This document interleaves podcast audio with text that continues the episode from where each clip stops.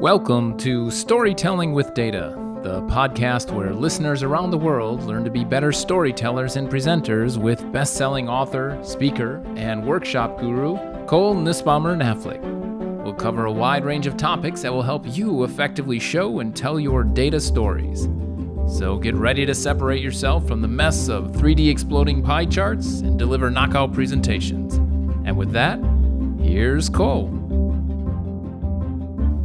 So I am super excited today to be sitting here in actually what this morning was snowy Seattle with Ben Jones. Ben is founder of Data Literacy. He recently had his second book published, Avoiding Data Pitfalls. We're going to talk about all of that and much more today. Ben, welcome. Thanks, Cole. Great to be here. Welcome back home. Oh, thank you. uh, you know, I was trying to think back to some of our early conversations, and I think I think you're one of those people who I knew for a long time through like email and social media and that sort of stuff before we like for many years before we actually yeah. met in person. Yeah, I seem to remember that being the case. And then what was it? Maybe was it a tapestry where we know, met? I think we met finally at Tapestry because I think that was part of the outreach and why oh, we because I remember right. conversation after conversation where it was like several years in a row that yeah. you'd reached out and said, "Come to Tapestry." Yeah, yeah. And my response every time was, "I'm pregnant." I'm pregnant. or I just had a baby. That's right. I, know, I was like, one of these days. Yeah, we had this data storytelling conference, and I was like, we got to get Cole to come speak. And you're right. It was maybe three years in a row where you had like a family like reason that. you couldn't make it. But finally, we got you to come to. The, I think it was the St. Augustine one. Yeah, right? that sounds yeah, right. I think Florida. it was 2017, maybe. Mm-hmm. That's right. Yeah. That was a great one. Well, and that, that's one of the things that I think strikes me about you and your work is this inclusive desire, right? You want everyone to be able to take part. You also, actually, another anecdote sort of related to this, you introduced me to RJ Andrews. Mm-hmm. So I remember one oh, time yeah, you reaching out and yeah. saying, hey, I, th- I know him, I know you, I think you guys might actually like live down the street from each other. and it turned out that was the case. We were almost neighbors. Yeah, that's right. Yeah, I remember making that connection. RJ is such a talented guy, and you all live right next to each other, and you all are right there too with Catherine. So Catherine Madden there, and uh, yeah, what a great, what a great little data hub that was there for a while until you all decided to get out of the Bay Area and Go the craziness there. Yeah, yeah, Catherine and I just missed each other because oh, she was just coming right? into San Francisco. As ah, okay, got it. Yeah. yeah. So I love this. So the, you know, you connect people, mm-hmm. are inclusive, and I have to think it's some of those things that you know I've observed in these cases that have gotten you to where you are and maybe even been the impetus for some of the stuff that you're doing with data literacy? Yeah, I'm a middle child, so I guess uh, bringing people together is what I'm supposed to do. but um, yeah, I really like all the different communities that are out there, and, and, it is a goal I have to try to bridge across some of the different subgroups in order to build, um, you know, a more connected, uh, broader data community at the level of ideas and concepts. I think it's a really strong tool based sub communities right now, which is great, and it'll always be the case. I don't think there's a problem with that. I just think it's also great to start to connect across them yeah. because a lot of the times we're looking at the same challenges and, and trying to solve some of the same problems, maybe just using a slightly different approach. But there's a lot that can be learned there, which is what I loved about that little tapestry conference we ran for all those years with Robert Kosara. Yeah and uh, that's what we were trying to do was bring together not just tool-based groups but also practitioners and academics and designers and journalists anyone who's interested in this topic of storytelling with data that if we got them all in one room you know when we say all it was that nice small number where everybody feels like they get to bump yeah, into just what, about like everybody. Maybe 100-ish Yeah, like 100, 120 maybe is what we targeted. And so everybody really got to know each other a little better and, and we learned from each other. So, so that was a fun event that really I think got me addicted to getting people connected yeah. in a way. Yeah. So I've written down communities and mm-hmm. bringing communities together because I, I, definitely want to come back to that. Uh, cool. I have some questions for you. The team has some questions yeah. for you. We right. put this out to the Storytelling with Data community and mm-hmm. have folks who've raised Congrats questions. on that, by the way. Nice new community. I love that page. Thank you. Yeah, yeah so we're neat. having fun with it. but I think before we do any of that, for those listening who may not know Ben yep. Jones, can you talk to us about the journey you've taken? Yeah. Um, you know, how how did you come to do what you're doing today? Sure, sure, yeah. So it goes back to I guess uh, you know engineering school, and then going into kind of Six Sigma movement in a medical device company where I was training people on how to use data and statistics and charts and graphs to improve their processes, and that really got me hooked on data. And so then uh, I remember I made a phone call one time, just out of the blue, to this person named Alex Kerin who had won a dashboard contest. And I asked him, I said, Could you give me 30 minutes of your time? I'd just like to know how you do what you do. How did you How did you come to know of the? I just saw, you know, I was following. This is back in maybe 2009, 2010, and I was kind of lurking. You're working as an engineer at this point. Yeah, uh, as a trainer, as a data trainer uh, with the, at, at a company called Medtronic in the LA area. But I was reading Flowing Data by Nathan Yau. I was reading Visualizing Data by Andy Kirk, just sort of soaking it in and really blown away by all the amazing dialogue that was starting up around data. And so Alex was a person too that I noticed he'd won this dashboard building contest, and I was really impressed with something he made online because I could interact with it, and I was mm-hmm. really blown away. I didn't know how to do that. I was using Excel and Minitab, things at that time that Wow. I did not know how to make interactive. Excel is pretty amazing what you can do nowadays on the interactive side of things. But I just wanted to learn. So I, I said, Could you give me 30 minutes of your time? He said yes. He was telling me all about Protovis, which is a precursor to D3. Okay. And so I was just resigned to the fact that I was going to need to learn to code. So, long story short, at the very end of the call, and this was back in 2011, he says, Oh, you might want to check out something called Tableau Public. It's free to download and uh, you know it just released it and and I'd never heard of Tableau or Tableau Public or anything and so I said okay I'll, I'll try it out. So I downloaded it. And it was really surprised at how easy it was to get interactive data online with mm-hmm. that platform. And so started to put things out there on my site and that I just launched Data Remixed. And then that's when I kind of got roped into this early days of the Tableau community and then had a chance to move up here with my family to Seattle to lead the Tableau public platform. Yeah. What did so tell us Yeah. about that jump, right? you Uh, go uh, uh. from being introduced to Tableau Public, you like it, it provides some interactivity, to Right. now you're working at Tableau. Yeah, it was so neat. I couldn't believe that a year and a half after starting a blog, I was replacing my career, right, with this new data, which is what I wanted. I wanted to be in the data world. And, And- do, is the blog? Do you think what got you? Yeah, it's the only up to- reason why. I think it's the only reason why. At the time, I was getting um, interviews with Facebook as well as ESPN. Both of those at that time for me were dream opportunities. Sure. One was in San Francisco, one was in Connecticut. And I just thought to myself, well, I don't want to make this decision about what's next in my career without talking to Tableau. So I had won that Iron Viz contest, and I was going back and forth with people at the company, people like Ross Perez, who's now at Snowflake, people like Ellie Fields, who's still at Tableau, and just started to realize they were really cool, you know. And I was like, wow, the people there seem great, their product seems great. And then in the lead up to this little contest I was in in San Diego, I just said, well, hey, you know, would you ever be interested in having someone like me run Tableau Public? And they said, well, let's talk about that. And so um, a few months after losing the Iron Viz contest to a fabulously talented designer named Anya A'Hearn, good friend of mine, um, I got the job at Tableau. And so uh, that was wild for me. You know, it was so exciting. I got a chance to really step into this, uh, a product I was already promoting. I didn't need to get paid. I was already doing that. So it sounded like a great thing and a natural thing for me to spend my time doing. And then it just really took off. It was so, such an amazing How growth many? I'm curious. How phase. many? So you know, Yeah. think back, that would have been like what 2012. Yeah, 2013. So 2013. January 2013 is when I moved to Seattle. So Okay. what's that, like seven years ago? Yeah. How many people was Tableau at that point? Do you remember? Oh, he was right around 600, five, 600. And it was pretty much the lead up to going public. It was five months from that point in time that they went public. And so we already kind of knew that was what was happening.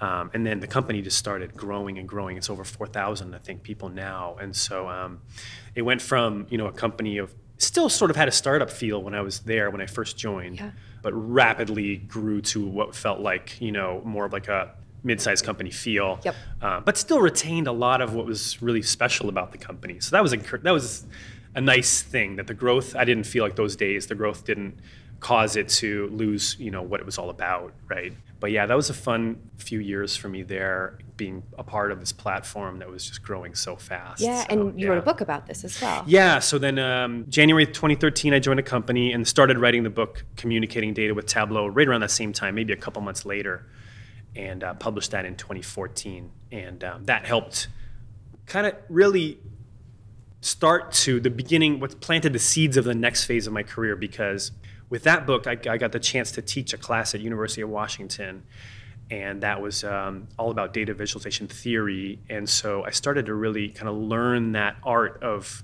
teaching and training, taking what I'd done in the Six Sigma world, applying it to data visualization and analytics, and started to realize how much I love it. I mean, so many people were just just getting so excited about finally getting amazing results out of data for the first time for many of them. You know. Yeah. And when you were teaching, so, were you teaching students Tableau or? Yeah, it was uh, teaching them data visualization theory, and then like you know we would teach them a variety of tools. But I think maybe eighty percent of the tool focus was Tableau. Sure. Then another twenty percent was trying to you know. Um, drip in some other tools so that they got a little of a blend. But uh, but yeah, we tried a few different formulas there and felt that ultimately having like one primary tool focus along with a few other secondary tools seemed like it was the best mix.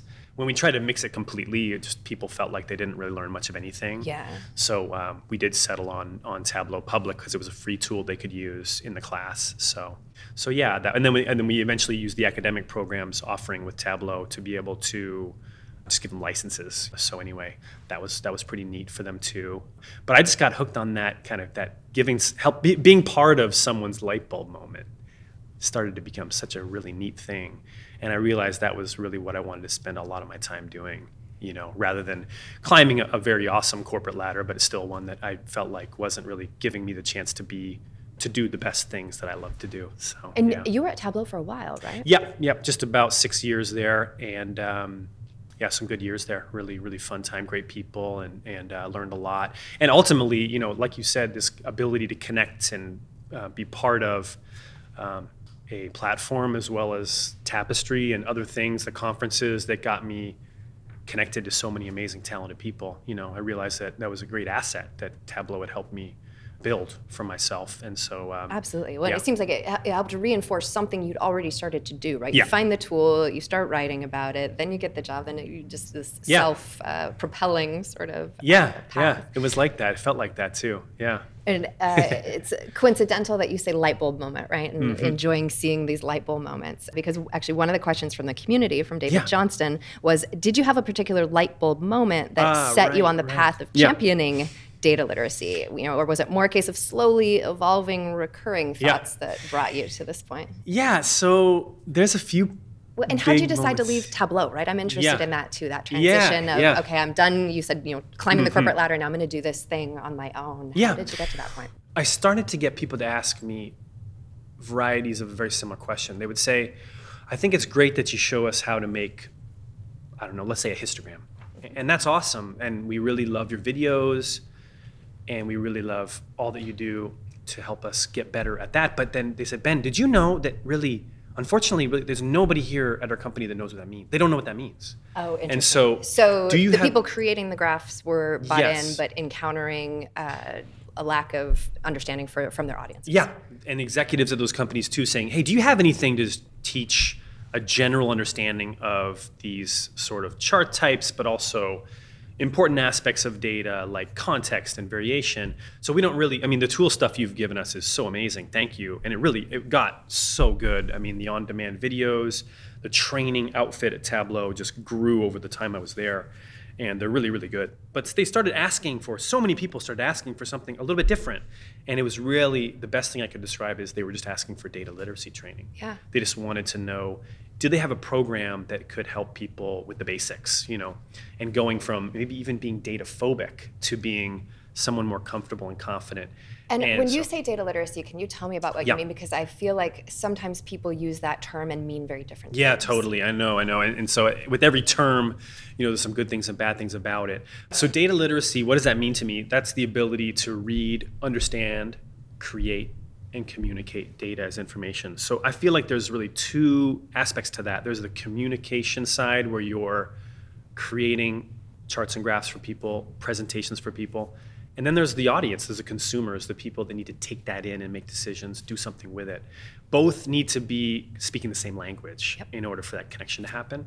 And so that's what I understand data literacy to be. And I think there's opportunities on both sides of that coin to teach people to be better, more highly data literate. And so um, I wrote a little ebook when I started the business where I broke it down into 17 key traits. And you provide that for download, right? Yeah, you can get that on the on the page and download that. Yeah, Um, we'll make sure we link to that. yeah, sure. Yeah. So it's just on dataliteracy.com, my site. You can go down to the bottom and see a little link there. And really, um, I break that up into knowledge, skills, but also attitudes and behaviors. How do people think and feel about data? What are the ways they act day in and day out when they come into the office? Those are just as important as the facts and you know pieces of information that they know, concepts that they grasp. as well as all the amazing tools they know how to use. Um, just as important to that as well. What do you think data is is for? You know, what are some aspects of your, your role that allow you to leverage all of that? And so, to me, that's what data literacy is all about. And like I said, I felt that there was a gap there. There's this massive education gap out there. We've had so much, maybe like 20, let's see, 20, 2000 to, 2000 to 2010, we started amassing databases mm-hmm. at an incredible scale, and that's continued. I feel like right around 2010, when I started getting involved with the community up until now, there was this massive evolution of tools, just amazing things, new tools. And so now I feel like the biggest opportunity is on the skill side, on the knowledge side, is people's abilities to leverage all of that in a team environment, mm-hmm. you know. So that's uh, that's what caused me to want to lead Tableau. It's yeah. feeling like there was an opportunity there for me to address that in a way that also connected with something I love to do, you know, because I was getting so excited about that light bulb moment for people at the University of Washington, figuring this is a perfect mix of what I love to do, what's needed. And ultimately, I'd done a little MBA program just prior to launching my blog and I knew I wanted to do entrepreneurship. A little MBA program? Yeah, it was. No, it was. It was a little. It was little. It was little. It, it really was. It was at California Lutheran University. It was a little hometown college here in Thousand Oaks where I grew up, and I had little babies at the time, you know, in diapers, and so one class a night is the best I could work in. A little program. I wanted to do the big UCLA program, yeah. but I did the nice.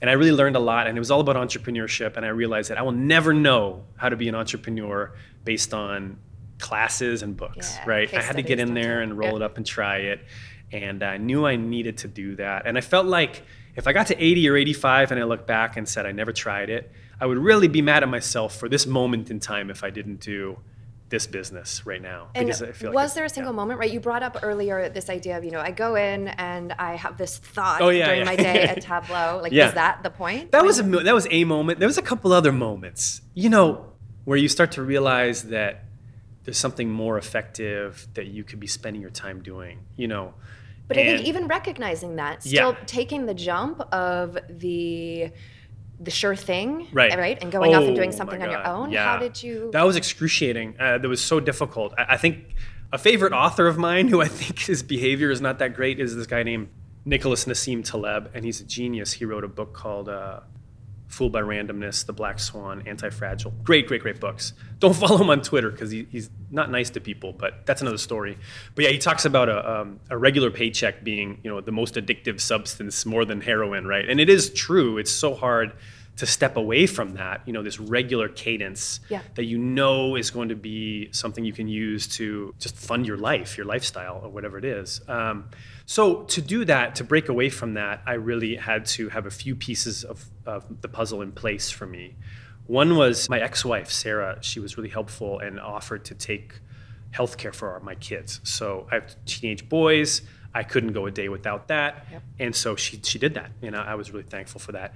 Uh, my wife Becky um, also just put me on her insurance, and so some of those enabling pieces. Yep. Healthcare insurance is such a big part of it. It's crazy that those things are so connected. Your livelihood and your career and your ability to get care at the doctor's office. It's weird, and I don't like it, but I had to solve those pieces of the puzzle before I could walk away. Yeah. Before I feel comfortable that it was a, um, like a responsible thing I was doing. Exactly. But then also just the emotional side of it. I really started to read some Hindu texts like the Bhagavad Gita, as well as just the Upanishads and some other texts that really help you kind of let go of so much need for the outcome or the result to be a certain mm-hmm. thing and just let it be what it is, you know, and just put yourself into what you do you know, full effort is full reward. Don't be so hung up on what does or doesn't happen. Also, the Tao Te Ching, this notion that, you know, well, what's better, failure or success? They each have their own positive and negative impacts on your life that are really hard to predict. And so, you know, just helping me get to the place in my own mind where I was okay trying something no matter where it went, you know. Oh, that, and learning was, from the process, right? No yeah, matter what it is. Just going for it and having fun with it, doing the best I can do, letting the chips fall where they may. I can't control the outcome of this business. I can't, you know, have perfect influence on all those other market factors and what does or doesn't land well. I can just do my best, you know. Yeah, well, and, and, you control the energy that you put into yeah, it, right? When right. you found something that you're passionate about, yeah. which it sounds like you have done. So yes. how long have you been doing this? You, you went out. Yeah, so a little over a year now. So December 2018 is when I left, and then um, so it's been a bit, a bit more than a year And the first two quarters, quarter one, quarter two, that's white knuckle time, you know, because the Yeah. sales cycles take a while. What, and can so- you can you talk to us a bit Yeah. about what what does data literacy do? What sort Oh, of services do you provide? Yeah, so my little company here, uh, really what we do is we offer training and education services to mostly companies, but also government agencies to help them learn the language of data. There's a few levels to that. I thought when I first launched that the starting point level was going to be helping people work with raw data. Mm-hmm. And actually, you mentioned RJ Andrews. He's on my board of advisors, and he told me a few months before I launched, he said, Ben, you really should just do something even more basic than that, like a class that just teaches people how to read and interpret data visualizations. Yeah. And I kind of felt like, well, I mean, you know, that sounds a little basic. Don't so people already know the, that? the audience of Yes, right. Yep. So you're a person that comes in, you see dashboards, they're in your own financial software websites you log into, they're right there in your company meetings, you're feeling like you don't have what it takes to understand them. And let's help people accomplish that. Mm-hmm. And so I've been surprised that that, that has been that, that. So now that's what I call level one. So level one is just really about reading and interpreting charts and graphs. Level two is where you roll up the sleeves and say, I need to be able to make my own. I need to be able to you know not just trust what someone else is showing me i need to also be able to check that and analyze it myself and that's more what has typically been an analyst role but nowadays is so much more than people- Everybody, Yeah, pretty much, so, right? I mean, Everybody touches data. so many people now that don't have analyst in their title are working with raw data that that's also a really uh, popular program and now what's blown me away is that there's a level zero demand which i did not even expect and is Oh, really interesting. yeah it's really people saying i just want to know what data is and how it applies to me Hmm. I did not see that coming. You know, I had so many people reach out to me say, "Well, your charts and graphs class level one, that sounds great, but Ben, can, we have something we need before that, which is just there's l- so many people in our organization that really don't know what data is supposed to be used for, you know, and Are how it applies to them." certain types of organizations where you're seeing this more than others? I'm uh, particularly interested about the, the level zero, right? Because I wouldn't Yeah. have thought that either. Are there certain types? So I've had a nonprofit ask me, I've had a Fortune 500 company ask me, I've had a government agency ask me. So I then no, I- right? Everywhere. Yeah. so I don't know. I don't, I, and I also it's small numbers for me, right? So it's very small n. So I don't know if I have seen enough to be able to answer the question, what's different about groups that are asking for that? But I've just noticed that it's been a pretty wide and varied cross section that is asking for it. And when you're Yeah. working with groups, are you you're going there? You're spending time with them in person, or what does that look yeah, like? Yeah, mostly. Mostly, I'm traveling to them and you know spending time with them in their conference rooms. Also, doing some virtual trainings with some uh, some teams that are maybe remote or dispersed. And so I like using Zoom to you know connect with people with video conferencing. That works great. and is this typically an ongoing relationship? Yeah, it'll is it- be. I mean, so I'm just year one. So a lot of what I did in year one was pilot programs with people. Hey, let's take 20 or 30 people, walk them through some of your programs, see how that goes. So now I'm going through the phase of kind of going back and talking with those companies that ran pilots to see what they want to do next. Yeah. And so that gets to a question of scale, right? So how do I get this content to a thousand or five thousand people? And that's usually a very different kind of product, which is going to be, I think, what a lot of my year two is all around experimenting and learning how to get great at delivering on-demand kinds of materials for mm-hmm. people that it's also still a good experience for them. Yeah. because i don't think that's as easy as it sounds. I think you know how do you make that experience great it's easier when you're there and you're in the room and you know you can get the vibe going and you know you can respond to Yep. them and Well, yeah, you can see it. the looks on people's faces Yeah. and react to that, right? And Right. How do you do that if you're staring into a camera, delivering files to people? I think it's a very different challenge, but one I don't think I can accomplish the goal of my organization without figuring out how to do that well. So, without scaling. yeah. Yeah. Figuring out how to get that kind of content in front of the eyes of order of magnitude higher number of people is something I'm, I'm going to at least try it out and see how it goes. All right, so year Yeah. one is around testing things, piloting things, Yep. putting stuff out there. Really just developing the programs Yeah. too. Like what are these programs? How do they work? Yeah. I had all these ideas when I launched it and very much then you start to talk to people and realize that it isn't really what you expected, you know. Yeah. and yeah, modifying course, uh, adjusting li- uh, uh, as needed sometimes, right? Totally. Talk to me about how does so you, you had uh, your second book came out late Yeah. last year, avoiding data pitfalls. How does that fit into all of this? And I want to talk about the book itself too. Right. So no, good question. I mean, for me, you know, teaching people kind of like with grammar, right? So, you know, a lot of it is learning the rules and learning what works and sometimes there are rules of thumb, which I'm a big believer in data, but also there's also teaching people what not to do, and that's what avoiding data pitfalls is mostly about, which is, you know, think of like grammar. If I say take the sentence let's eat, Grandpa. And then I take the comma out of there. The meaning of that sentence changes That's a dramatically in a really kind of disturbing way. So my apologies to the listeners. But data's the same way. You can take one little detail and you get that detail wrong. Now all of a sudden the understanding people get is actually like dead wrong, you know. And so, uh, avoiding data pitfalls, the book was about my journey of making lots of mistakes with data, seeing students make some of those same mistakes, realizing it would be helpful to write about that. I think there's a class there, you know, I need to to develop that, and certainly. My publisher and editor would like me to do that. I think that keeps the book going and, Sure. and gives it life beyond just that launch moment.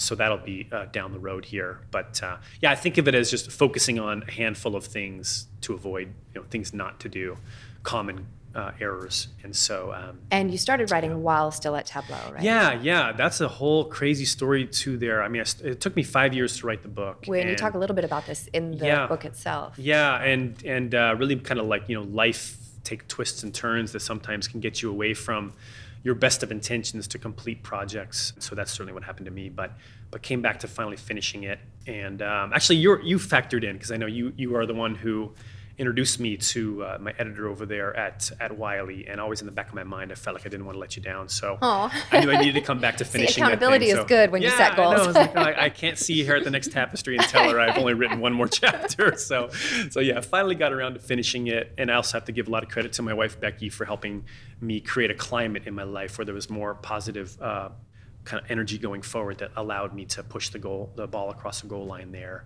Um, so yeah, but it was. I like writing. It's just that crazy feeling where you know where you've got a final to write in college, and you're always going out with your friends, but you're feeling like, oh, I need to be working on this final paper. Yeah, hangs over you. And that's writing a book, but it happens for a whole year or two or Yeah. three, right? Or From, five, in my right? case, half a decade of always feeling. Anytime I'm doing something fun, oh, I should be doing this. So that's that's a um, emotional roller coaster ride in and of itself. It is. Yeah. And so I, I've read data, avoiding data pitfalls. Yeah. Uh, I really enjoyed it. I actually, I Oh, wasn't sure cool. what I was getting myself into when I opened it. And I honestly, I was a little intimidated by the uh, table of contents because Oh, the okay. first data pitfall, Yeah. can you say it out loud for us? Oh, epistemic errors? Is that what it is? yes. Epist- See, I didn't yeah. even know how to say that. Oh word. yeah, epistemology. Uh, yeah, yeah, yeah. So talk to us about what that is. And then one of the things I love, by the way, is and I and this was I I shouldn't have been surprised by this because I know you and Uh-huh. I know your writing from you know from your blog and from other places. Yeah. But one of the things that I really appreciated and enjoyed about the book is the conversational style, right? Mm-hmm, And you you bring so many of your own anecdotes and examples into Yep. it. The examples are very accessible and varied throughout, and Mm-hmm. there's this very much uh, like your niceness comes Mm-hmm. through, if that makes sense. Of there, you know, there's no condemning people for making mistakes. It's like Yeah. we've all done this, and hey, I've done this, and Yeah. Mm-hmm. here I can laugh at myself about this now. But here, here's the, the pitfall I fell into, and how you can look out for it, and how you can avoid it, and the Right. tone of everything was Ah. really nice. Yeah, you know, I think. Well, I'm Canadian. My teenage son I tells me I have that. to be. I have to be nice because I'm Canadian. So, yeah, I just got my U.S. citizenship a couple months ago, which was finally. I've been, yeah, I've been here since I was eight. But um, but anyway, yeah. Uh, so there's that. But also, I feel like the cult, the climate right now is so caustic. I mean, everybody is so harsh, and everybody loves pointing at the person that screws up, and the whole cancel culture, et cetera, et cetera. I mean, I think on the one hand, we're dealing with very real issues, and that's good. On the other hand, um, it seems like the piling on and the playground bully component, there's just too much of it, you know. And so, I don't think we're going to get very In far. social media, or where are you Yes, in, cul- in, in culture in gen- in our society in general.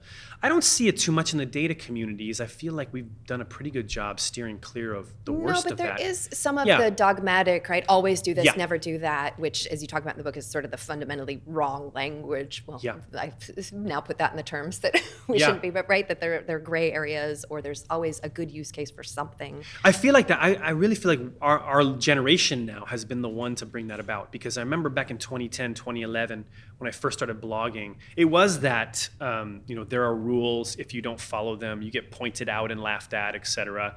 And I remember my first visualization I ever published to the web has a photograph of a, of a hero of mine, Wayne Gretzky, right behind the data. And, and I remember thinking You at that time- reposted this recently, right? yeah, I, saw did. I did. this, It's my yeah. very first Tableau public visualization I ever put out there.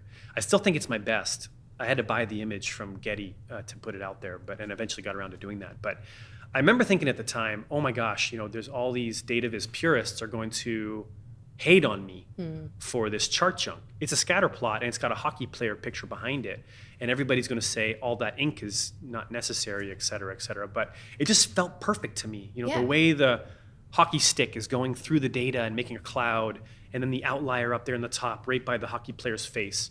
And so, anyway, long story short, I just kind of bit the bullet and put it out there, expecting the worst. Even in the blog post where I write about it, I'm saying the data gods are going to hate on me, et cetera. and so I feel like we've moved away from that to some degree. Where Well, and I think there's growing recognition that there are multiple reasons that Yeah. you might choose to visualize Right. data, and efficiency or knowledge Yeah. transfer isn't the only reason. Right. So there's an openness to the gray area, which also means, you know, we do sometimes get it wrong more often now, but there's more experimentation.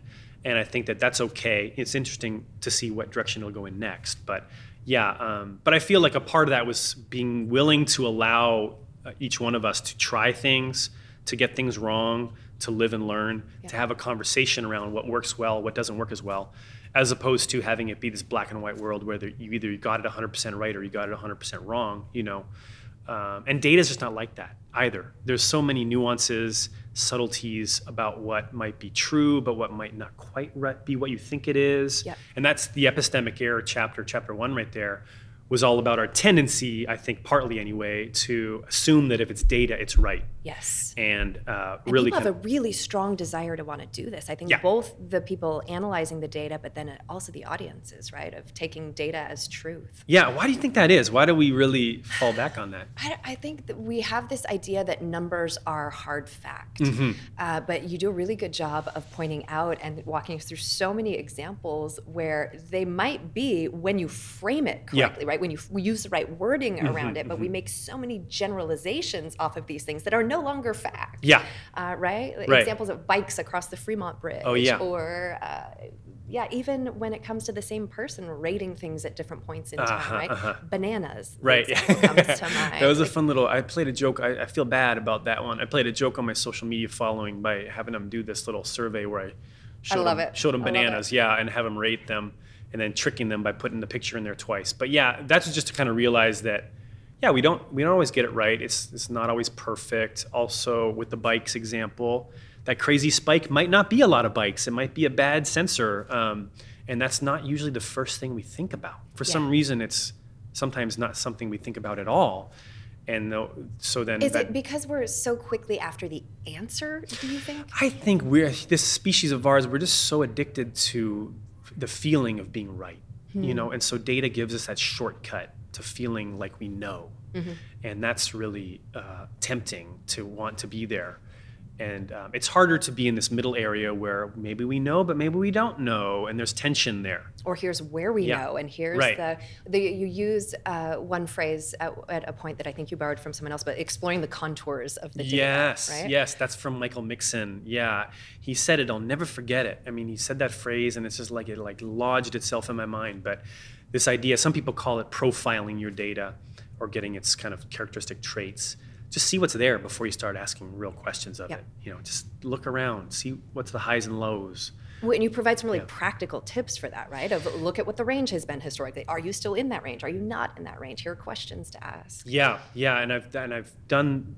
I know that little list because I've messed up every one of those. But um, in my my uh, level two class, we walked through a ten point kind of contour checklist. You know, and I don't think that needs to be something that takes four hours. It can just be a 15, 20 minute little It's like a gut check yeah, almost, right? Right. Are there nulls? Yes, no. Okay, where are they? Why are they there? Um, are there, you know, like you said, what's the min and max? Is it is there a time field? Well, when does the data start and when does it end? And why does it start and end there? Um, Like, those questions. Are totals included in your Yeah. audit? Oh my like, gosh, yeah. that's a, such an embarrassing one for me. Yeah. If there's totals in there, don't add everything up because then you get a double or maybe a quadruple if you don't know what you're looking at there. If we don't know if those things are there, and then we start just dragging and dropping with today's amazingly powerful analytics software, we might get a very wrong answer and feel we're very right. And I wonder as well, because some of those things are so easy, right? Mm-hmm. The aggregation, the dragging and dropping, as you talk about, we're more inclined maybe to want to jump there before doing the requisite things to get to know our data in ways that would help us from doing some of Yeah, these things. I think the software gives you the, the place to start there. That's often step one. Um, you just, if you, in fact, it's the default. If you just drag something out there or double click even sometimes it'll sum things up or average things maybe without you even knowing that's what it's doing. Yeah. um, and so uh, that's that's tricky that's dangerous. And i think it's powerful because that is oftentimes the first thing you want to do but only when maybe you have a good grasp of the data and what's there. Um, and that's actually one of the questions that came through with the community too just this idea about what do i do if i have no idea about Yes, the data and the, the, the variables? And yeah what was the question that came through there Uh, I think it's this one. So this is from Cassandra Sherrill. As a journalist, I'm often presented with data whose specifics are unfamiliar to me, and Yeah. there's often not a data dictionary to help clear things up or somebody readily available to ask. Are there any tips for getting up to speed on data I don't know much about? Is there something beyond lots of reading up or things I should look to for help? Yeah, I think there's no shortcut here, but I do think exploring the contours, like we were talking about, which is what made me think about that question, that is a good starting point. And then oftentimes the journalists I had a chance to get to know and work with while I was leading the Tableau Public platform would always think of it like interviewing your data Yeah. and ask, ask, asking a set of questions of that data. But then, really, like you would, you know, kind of being skeptical of what you hear back, maybe even, you know, I hate to say interrogating, but that can be sort of the atmosphere of I really want to scrutinize this resource that I have, like any resource, and really figure out what are its biases, what are its weak points. But then ultimately, I think it is good to reach out to the data owner and maybe I, I appreciate because the, the question by Cassandra, you know, she's a journalist. Sometimes they, I, I really feel for them. Sometimes they have maybe an hour or two and they've got to get something out with the news cycle being so tight. Um, Well, and this, by the way, is not unlike the corporate world, right? Yeah. Where you're in a business True. and you've been told, you know, you, you need it by the next p.m. meeting. Exactly. Yeah, exactly. And so then we sometimes have to roll with what we've got. And then maybe I think talking about the caveats of the unknowns or the questions that are still unresolved, I think is important to put them out there so that we don't give people the false impression that there's certainty where there's not. How do you do that though? Because this is a question that comes up for us a lot and that we spend a lot of time uh, discussing and talking through with groups, which Yeah. is how do you figure out how much you should caveat your data, right? Mm-hmm. I because know. if you over Yeah. caveat, then people You just pull the rug out from under your own feet, and now they're just tuning you out. Yeah, but then there's the alternate side of that where you don't share enough of some of the assumptions or the way things could be wrong or how things are estimated, where people might make a different decision as a Right. result of some of those things. Totally, and then and set them down the wrong path there. Mm-hmm. Yeah, I think it's a balance. I'd love to hear. It sounds like this is a, comes up in the workshops a lot. I'd love to hear what people say because I don't have a really great answer to that other than There's no great answer, balance. Yeah, right? I think it's a balance. Yeah, you've got to really strike that balance of this is enough information where they know the source. Basically, they've got to know the source, and they've got to know maybe some of the details around what that data set involves. Maybe there's a sample. They need to understand that. How is it chosen? Without having four slides of you know thousands of words of describing all the nuances of the background. Yeah. Sometimes what I've seen journalists do well is there's a methods tab or an about tab or a section where anything you want to know about the data is there Mm-hmm. and someone can replicate what you've done or at least understand all the steps of what you've done, which can Which is a nice thing to think about as you're doing an analysis, right? To do that for yourself, because I think doing something Right. like that, one, it makes it more replicable, whether it's by us in the future or by someone else, but then it makes you think about those Yeah. decisions. That enforces a discipline, I think, is it slows you down, but it gives you a disciplined approach that helps you avoid some of the errors that I talk about in the book. But then also, you know, yeah, that's all over here. If you want to know anything, here you go. Uh, here's the list of all of our methods and techniques, the sources, their limitations. It's all there. So no one's trying to sweep anything under the rug. Yeah. And then, okay, here are the two or three most important points for everyone to know out of that, you know, about page. Yep. Maybe it's like, yeah, we sampled and there were a thousand respondents, right? That was an email survey. Here's the people that were chosen.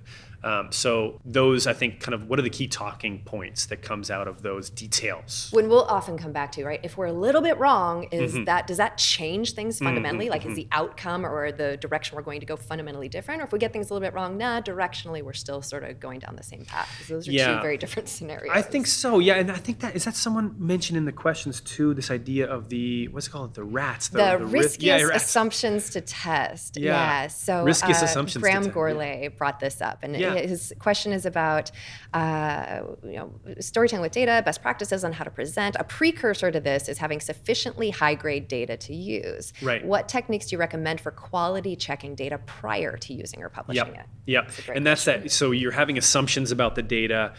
what's the riskiest assumption you're making Yeah. and then how do you test that that's a genius approach i never heard that acronym rats before No, I but hadn't i either. like it yeah it makes sense to me because there's lots of assumptions. Some of them might be minor like you're saying and Yeah. not really directionally important or at least that's our assessment of what those are. There's others that are major big big like caveats that um, totally pivot where you go based on on that assumption And how So- do we identify those, do you think? Because when we get so far into the data, so far into our own stuff, it becomes difficult sometimes to even be able to see that we're making an Yeah. assumption that might be risky. I think there's the role of the devil's advocate in a group, which can be helpful to say, you know, let's throw everything we got at this analysis and this data. Who even maybe assign that role yeah. um, to make sure we're avoiding groupthink, to make sure we're not just giving the loudest, most influential person in the room what they think or what they want to hear. What is the role of the individual saying, like, time out? Um, And when do you seek out that devil's advocate? At what part Yeah. of the process do you think? I think it's got to be. I, I'm a big believer in like starting before we even analyze the data. I think that it, it's helpful to journal as a team. What do we think it's going to tell us, and what are our biases about that? Let's try to identify that even before we start to crunch the numbers, because you sort of kind of assess the collective intuition of the people in the room, Yeah.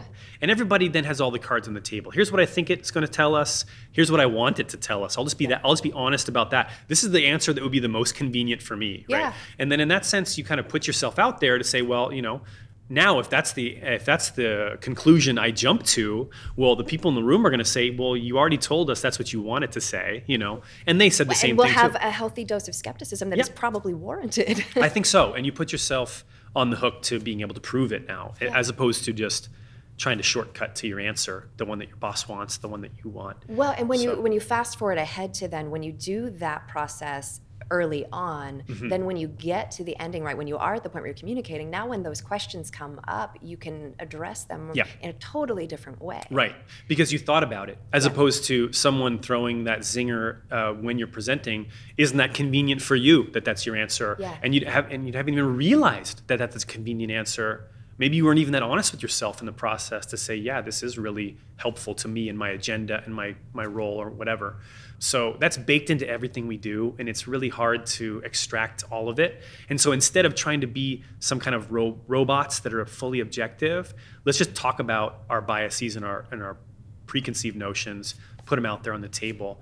That's a real. I don't. I don't know if I've ever seen a group do that. That's a really vulnerable sort of approach. But I think that it probably it feels like it's the right approach. Absolutely. And it gets people talking about the right sort of things and aware of the assumptions they may be inadvertently making Yep. and uh, making others aware in ways that just make everything more robust. Yeah, and the other person across the table from you is going to notice something or think of something that it just wasn't even in your your frame of reference, and, and maybe it has to do with something that you're not that familiar with. Maybe it's a part of the business. Maybe it's a type of, of customer that you're not thinking about. It's outside of your your mind, and so then that's where team-based analytics, I think, can really, if done right, can be something that helps us avoid some of the comments that are coming in the questions on the community, like about your riskiest assumptions, Yeah. like about data you're not familiar with, you know, incorporating other people's perspectives. What about these biases as Yeah, well, right? right. Of being able to identify them. What about, so I have to think that's one of those things, you know, if you're getting people together, you're putting assumptions out there, you're playing devil's advocate, you're pressure testing stuff, Mm-hmm. that the, just doing that makes it part of the process over time. Yep. But it takes time, right? It takes having Yes. a culture that is conducive Yeah. How do you and this i feel like is a discussion we find ourselves getting more and more into over time as well which is if you're somebody who's working with data mm-hmm. how do you influence the people around you that all of this stuff takes time uh, that it's an important part of the process and sort of get the patience that you need on the part of your stakeholder or your audience member to be able to be robust in doing some of these things Yeah, I, I don't think anybody can like themselves somehow magically create that environment. I think it takes people kind of it takes very secure leaders that are okay with that kind of dialogue instead of just steering it the way they want it to go, you know. And sometimes actually it takes it, it takes the awareness that maybe there are certain circumstances where that's not the best approach because there isn't time. yeah And so then you have to make a decision before you have the time to get all of that done. Um, so those are different, I would say, like contexts within which we need to make decisions as teams. And so then an assessment of how much data do we have, how much time do we have? Do we have a scenario where we have lots of time and lots of data?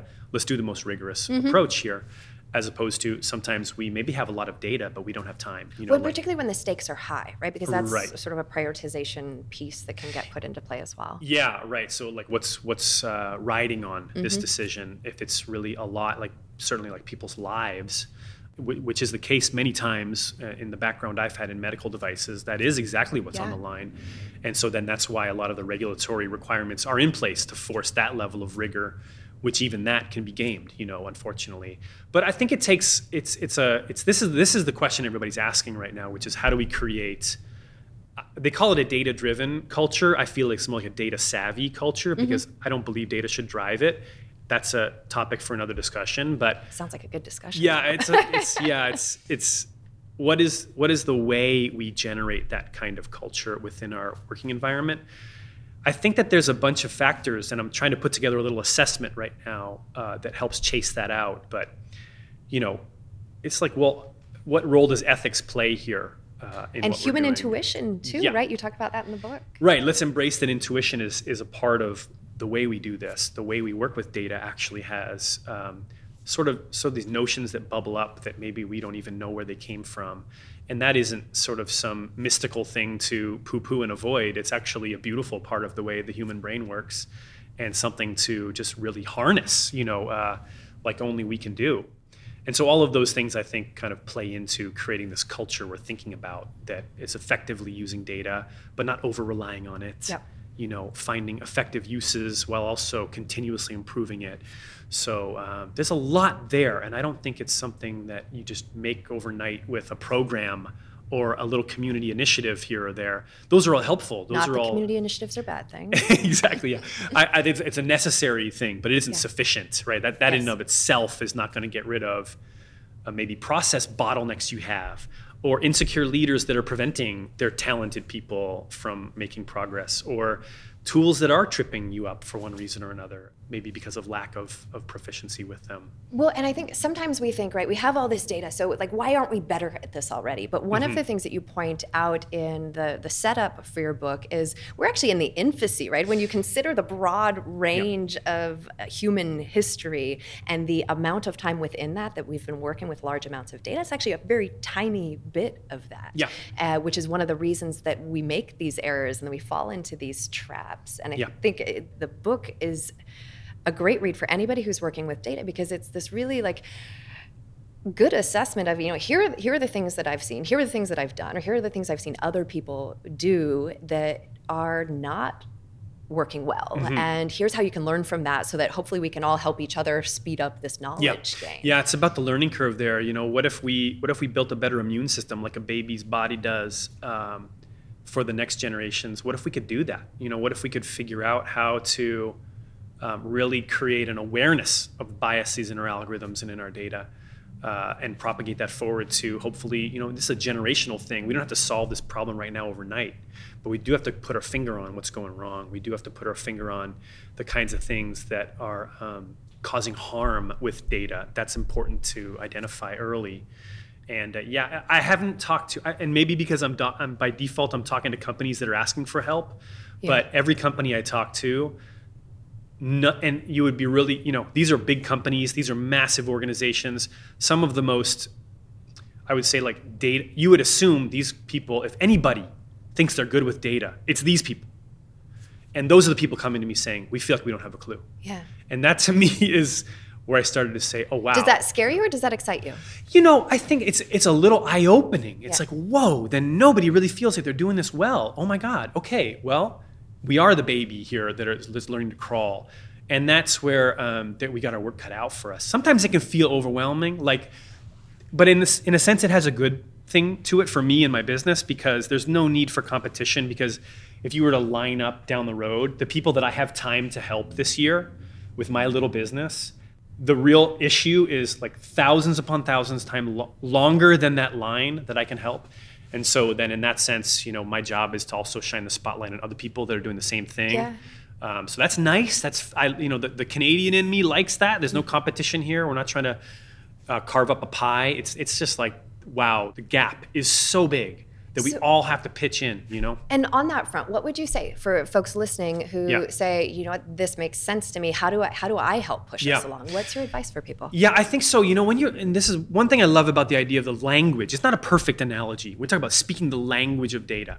Um, well, if we've all learned a foreign language, maybe in school or what have you, and so, you know, you learn a language when you listen to it and when you put yourself in, into an environment where you have to speak it, and then also when you're around people that are fluent and you learn from them, just listening to them.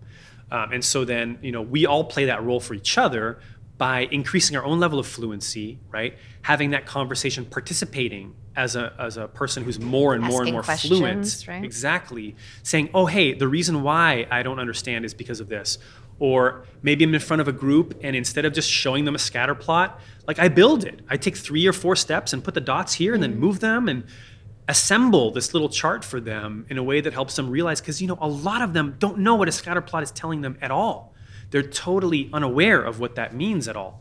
And so then you know kind of taking it upon myself to in a not a condescending way but in a hopefully quick and helpful way in five to ten seconds can i build a scatter plot for them one two three steps there it is Through and that this process, why. illustrate what they're looking Right, at. and that's why this little outlier over here is so interesting because it's one that's here and there, right? And they say, "Oh yeah," and now they understand where I'm taking them. So those little things I think we can do uh, because we're now uh, speaking the language more fluently. Also, putting ourselves around people. I think of all the people in my career that I've had the benefit of learning from. They've taught me to teach to speak this language better just by me being around them, you know. So I think that in that sense, it's a progression we're on. Um, and so then those are things I think anybody can do. You don't have to have a business, you don't have to have a blog, you don't have to have a book. You can just do that just by being a person who is uh, trying harder to speak that language more and more fluently every year. yeah, Yeah. I love that. You talked about this a little bit earlier on, and I said we would come back to it, so I want to make sure that we do. But this idea of communities, right? Mm-hmm. And that there are some tool based communities that exist, Yep. but this idea of bringing communities together, which Mm-hmm. I think helps or could help with some of the things that we've been talking about too, right? Bridging those gaps. But how do we how do we do that? Or Mm-hmm. what role do you want to play or should people be playing when it comes to bridging some of those gaps across communities? Yeah, um, that's a great question and something I'm thinking about a lot because there's so many strong. Think about the RStats community, mm-hmm. or I've started to kind of get connected with like the Power BI community, obviously the Tableau community. Something everybody marvels about it and its strength and its connectedness and its positive energy, and those are all really good things. And then so like, how do we then build bridges? I think of it as like building bridges across maybe islands right now, and it isn't like they're on an island because that's where they want to be and they don't want to talk to anybody else. It's because well, that's the people they're interacting Wait, with. sometimes right they now. walk across another bridge to another island, right? Yeah, yeah. Every now and then, maybe the, uh, some tweet shows up in their little feed or what have you. But I think the Data Visualization Society has been uh, an amazing um, kind of element that got put into play last year that helped in this regard. Um, and also, you know, I'm excited about where this can take your community, your, the community you just launched, because um, it's so important, I think, for us to facilitate conversations that get people connecting across tool-based, uh, perhaps maybe what have turned out to be tool-based silos. Yeah. I also know like Makeover Monday, for example, really started in the Tableau world, and that's great. And this is largely there's a lot of participation there, which is awesome. But I know the leaders of that group made a conscious effort a couple of years ago to try to connect and see uh, maybe there are people using other tools that could you know do the same kinds of thing, and maybe that would be really useful and helpful for all of us to understand. How did someone approach this same question with that tool? Oh, interesting. Now I can learn from that. Um, so those are some of the ways I think we can connect by kind of also having not just tool focused sub communities, which will never go away, never should go away, but also having topical focused sub communities, or maybe just also Because I think that gets us asking different sorts of questions. yeah, exactly, exactly. Which which uh, are also really important, even for us to make good use of tool X, whatever Yep. that might be. And so I know like your workshops, you do also tool agnostic approaches, Yeah, right? we don't use any tools. So then you get to see people and in the room that probably are proficient in different tools. And so I'm curious to know how does that facilitate a rich dialogue for you and your, your participants? I think for us, it's interesting because it takes the tool conversation out of it entirely. So Mm-hmm. no longer is it, well, how would you achieve that in you know whatever the tool is it's Right. wait what what questions should we be asking Mm-hmm. about this what does it tell us what does it mean for the business so it shifts the conversation in really interesting ways when people are thinking more about the decisions they're making and why they're making them versus how to accomplish it in a specific tool Yeah, like getting anything done, there's different kinds of knowledge. There's the knowledge about the steps required and the process and the techniques, super important, but also the knowledge that's required about do, how to do it well and the meaning of it and the application of it and the human component of it. It being the thing we're making, maybe it's a, a chart or a graph or a dashboard, maybe it's a presentation. And so then, you know, yeah, can we make sure we're also having those great conversations about different aspects instead of you know being limited in ways that I don't think anybody actually I've, I, to this day I don't think anybody is suggesting it should be limited in that way. I just think we kind of fall into that maybe Yeah. gravity takes us to a place where we are having conversations about tools, which is which is needed, but then also having energy put into having different kinds of conversations, like you're saying, online communities, like the Tapestry Conference really taught me that. Sometimes it's in-person events you know ways to get people kind of talking across those different tool groups And this seems to be a theme that we keep coming back to, right? Of this idea of people talking more. Mm-hmm. Yeah. Because we end up, you know, whether it's you with your analytical team as you're exploring data and voicing assumptions and testing those, or conversations happening across some of these, what have maybe historically become a little bit siloed Right. communities, that we all will do smarter things as a result of some of those conversations. yeah i think it's i've been thinking about like the political climate in the country to kind of take it a totally different direction but you know if people sat down and had dinner with each other and Yep. their families people that disagreed people that are sitting there blasting each other online you know what if they what if- would they do that if they just had dinner with them the day before and their and their their seven year old son that really likes legos or you know whatever i mean maybe i think they would treat each other differently and so then i don't see a lot of people mistreating each other in the data community, but I do think that same function of bringing people together and helping them get to know each other uh, across tool silos can can help maybe uh, generate even a richer dialogue there than what we've seen Yeah, this date. well, because this humanization piece of it helps us be more open to other viewpoints, right? Right. So, in yeah, ask questions openly in ways that again enable us to have smarter. Conversations. And you just value the other people and Yeah. what they're saying differently when you know them. And it's hard to know. It's that's the problem is with scale. You know, the Yeah. problem is everything's scaled at this crazy level with social media that, that doesn't really that, that allows for this super shallow, um, maybe almost very superficial connectedness. But I think then we still need to have kind of deep connections that are happening and that we're fostering, and then just being deliberate about that is important. What's next for you, Ben? Um, so 2020, I'm excited about this year. I've got some experiments I'm doing right now with on-demand training. I really want to reach more people that way, but I don't know how to do that well yet, so I'm gonna have to learn that. Um, that's what's next for me, pretty much right now. Uh, also, kind of thinking about maybe self-publishing a book, just trying that. I did a couple. I did a book with O'Reilly, love them. Did a book with Wiley, love them too. I think I might want to try the self-publishing route just to learn. Do you know what you're going to write there. about next? I have a couple ideas. Yeah, I mean, I think this data literacy piece that that could also have books that go along with some of my programs or courses. I have a totally different idea out there about this combination of intuition and analysis um, that picks up on some a little research I did in my MBA program, going back a ways now that I've always had in the back of my mind. Um, so that's maybe something for down the road, but. Um, but yeah, I want to I want to make sure I have more time to s- spend on that one. Um, it's going to be probably called the Phaedrus effect, which is uh, Phaedrus is the name of uh, one of Plato's discourses, where he talks about the human uh, sort of soul being a charioteer. You know, and so Phaedrus is the, the the learner who's kind of listening to this speech that's being given.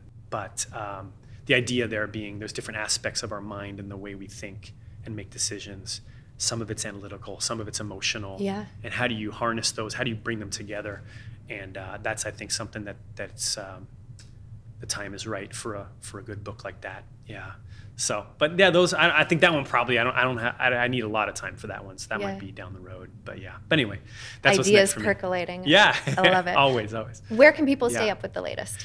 Yeah, so dataliteracy.com uh, is my site, and they can get in touch with me there. I think probably I've started to spend a lot more time on LinkedIn. So you can find me on there, the LinkedIn profile there, just Ben R. Jones, R for Richard. And then uh, I'm on Twitter still way the heck too much, so I'm on there on there at Data Remixed. Uh, but and I ha- try to have conversations there on a at least a daily basis, probably.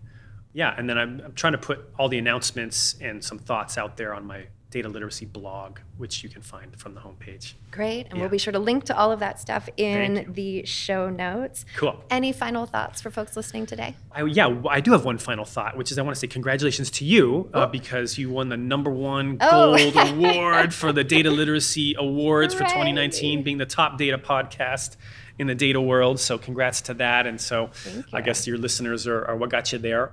Yeah, congrats to you. And, and I know that this is a lot of effort, and I know I've heard from so many people. I've never done it, but I, and I want to do it eventually. But I know that doing a podcast is so much work getting it right. And so my last message, I guess, would be to you know, thank you for what you're doing and also Randy and the rest of the team to put these really helpful thoughts out there for everyone, whether they're listening, whether they're following along online or, or going to one of your workshops. I think those are all ways people are getting better and we're moving the species forward. Yeah, so, yeah. awesome. Thank you. I appreciate that. And yeah, I, I love it because it gives me the opportunity to be able to sit down with Mhm. folks like yourself and be able to share that conversation because you know, we've been talking about talking Right. uh, a lot today, and we we all we can learn and do smarter things, ask smarter questions as a result of that. So Yep. thank you very much for Thank sitting you, down with me today. For everybody listening, the next thing you should do is go out to your favorite local bookseller or online place, pick up a copy of Avoiding Data Pitfalls. And as I mentioned, we'll link to all of Ben's